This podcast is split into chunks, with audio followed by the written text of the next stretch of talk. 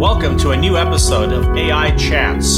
This is a podcast series produced by the law firm of Haynes & Boone and lawyers from its AI and deep learning practice group. The intent is to explore the exciting, ever-evolving, and occasionally controversial world of artificial intelligence. My name is Eugene Goryunov, and I'm a partner in the Chicago office of the firm. I'm joined by my colleague Dina Blikshteyn from our New York office and our guest speaker, Rachel Olchowka from TransUnion. Today, for our latest episode, we're going to talk about AI's role in detecting fraud. But before we get started, our standard disclaimer. This podcast is for informational purposes only. It is not intended to be legal advice and does not establish an attorney-client relationship. The topics we discuss are subject to change, and legal advice of any nature should be sought from your legal counsel. Now, Rachel, before we begin our discussion, would you please introduce yourself? Hi there. Thanks for having me. My name's Rachel Olchowka. I've been an attorney at TransUnion for 8 years now. I mostly support our product work in the credit and fraud space and spend a lot of time looking at AI and machine learning as I do that. Rachel, so people think TransUnion is just a credit reporting agency. Can you tell us about different products that TransUnion offers? Yeah, that's right. We are a consumer reporting agency, and that's really our bread and butter. It's why we're here. And the way that a consumer reporting agency works, of course, and most people know this with varying degrees of accuracy, is that we get information that's furnished or provided to us by lenders and financial institutions, lots of different types of businesses. We use that information traditionally to create consumer credit risk models. But as you can imagine, we don't just get in information about payments that are late or on time and delinquencies and number of accounts. We get a ton of indicative or personal information. Think about it. The banks use this indicative information to ensure that they're maintaining files on the right consumers.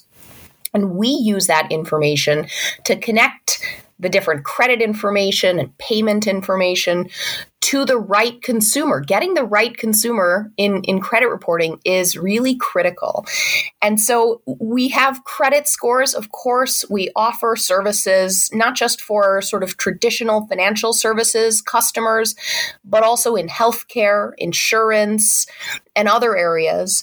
We do a lot of this stuff globally. So we're not limited just to the United States.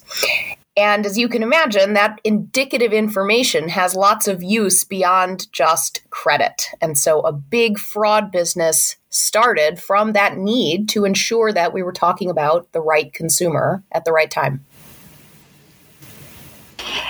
I'm sure people are very creative at different ways to perpetuate fraud. What are different types of fraud that TransUnion deals with? Generally, we think about first-party fraud and third-party fraud.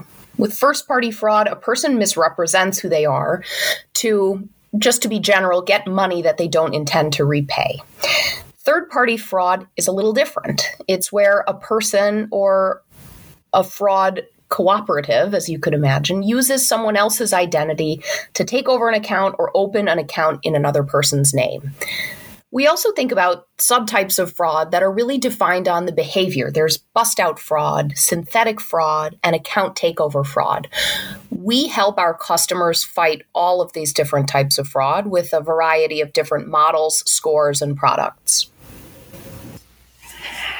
Now, do these models use AI to detect fraud? They do. Almost all models now use AI. Back in the day, we would hand score models. We actually had analysts who would hand score models as complex as consumer credit risk models. Now, almost everything is AI. With the invention of software that enabled us to more quickly identify correlations between behaviors and fraud, and the different types of fraud, of course, we were in the AI business very early on. Now there are many different methods of AI and machine learning that we can use to find correlations between these behaviors and fraud. We've got newer technologies as well, like facial recognition and biometrics. The one thing that they have in common is that they all use AI. And I'm sure in using AI, the AI needs to be trained to detect fraud, to detect different correlations in different technologies. How do you guys do that? good question. There are many, many different ways. So we have lots of different types of data, and we're training the models off of the data, right? Because with fraud, we can only identify it once we understand what it is. At least that was the traditional way of identifying and working to help prevent fraud for our customers. So we're using a variety of different models on a variety of different types of data. And we have really a huge number of different products and services and models, even custom models, to help our customers identify the types of fraud that they experience most. Right. And I guess the whole point to this, to using these models, is to identify different types of fraud so you can catch that fraud in the future before it occurs. That's very interesting. So, Rachel, can you tell me maybe about different pitfalls that you experienced when using AI to detect fraud? So the most challenging thing about AI, or the thing that's really missing potentially when you over-rely on AI, is the human element. So, you know, looking back to the olden days where we had folks hand scoring models, there is an ability to use that human judgment to identify if there's something a little bit off. AI loses that a little bit if you take the human beings out of it. So we leave the human beings in. We use AI to develop these models, but we have teams and teams of engineers and analysts who work with our customers to tweak models, to ensure that the right number of good customers, consumers, are getting through. You don't want to increase friction on good consumers or the folks who are who they say they are. You really want to try to eliminate fraud or reduce it as much as possible quickly, while also letting good consumers through. Okay. So what you're saying is that you still need a human aspect to it to determine if AI potentially gives you a wrong result, where the actual consumer is being thought as a. That's right. And our consumers or our customers will let us know right away if we have too high a false positive rate, if we are flagging good consumers. And of course, this is a real challenge for our customers. We spend a lot of time thinking about how to let good consumers through and how to reduce those false positive rates. If you lose a good consumer on a frustrating fraud check, many of us, myself included, have failed fraud checks when we are who we say we are. And that's incredibly frustrating. It's also very hard to get those consumers back. So you don't get a lot of opportunities to alienate good consumers. The greatest pitfall in all of fraud prevention is that false positive rate and the alienation or failure to get through for good consumers. So as TransUnion is moving to these AI models, how did that affect your business practice? AI makes us faster. It makes us more nimble. We can help our customers to prevent types of fraud that don't even have names.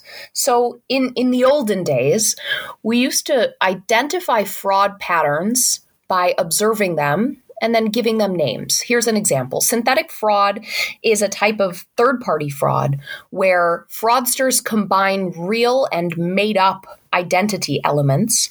Sometimes they start with feeder accounts. So they have a legitimate account, and then they create authorized users under that account to create credit profiles for non-existent humans. This is an incredibly challenging type of fraud to identify.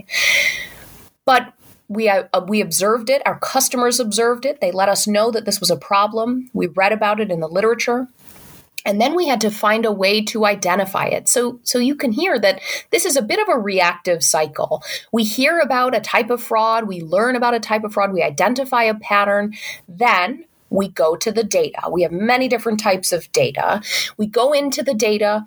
We identify characteristics that are predictive of fraud. So you look at a file of consumers, real or fake, in a depersonalized way to identify the things that lead up to the fraud so that you can create a model to try to prevent it or detect it ahead of time. Of course, again, it's reactive. It's slow. You wait for the type of fraud to exist, to be insidious enough that it has a name and widespread enough that it has a name, and then you set your sights on identifying those behaviors and preventing it. But that takes time.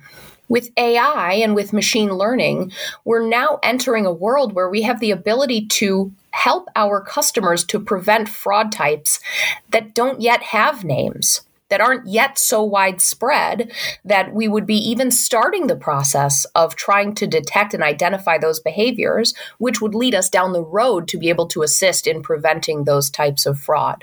So it makes us faster and more nimble, and again, able to prevent types of fraud before they become so widespread that they're a real problem for our customers. Right. And I'm sure it helps your business now that you're detecting fraud in a forward-looking way as opposed to the backward-looking way. Another way that it helps our business is we've moved beyond just looking at personal information or, in some cases, credit information to identify fraud. We're now in the device risk space. And so we can look at fraud on merchants, folks who are coming into websites and e-commerce. So critical now in COVID when we have fewer people going in and opening accounts or making purchases in person. And we can look at the characteristics or elements of a device, things like the device ID or the IP location, even things like the language in the keyboard. And the ability to identify fraud is expanding even into biometrics and the way that consumers, legitimate consumers and fraudsters, use devices. And we've seen that those patterns are different. When you have the ability to look at device data and device use to predict fraud, when you combine that with the way that we do it is we have a consortium model where our customers contribute information about the way that devices are used and situations where they have identified and confirmed fraudulent behavior. All this information is fed into a consortium for the benefit of all the customers who use the service. We're identifying fraud so quickly and so many different types of fraud.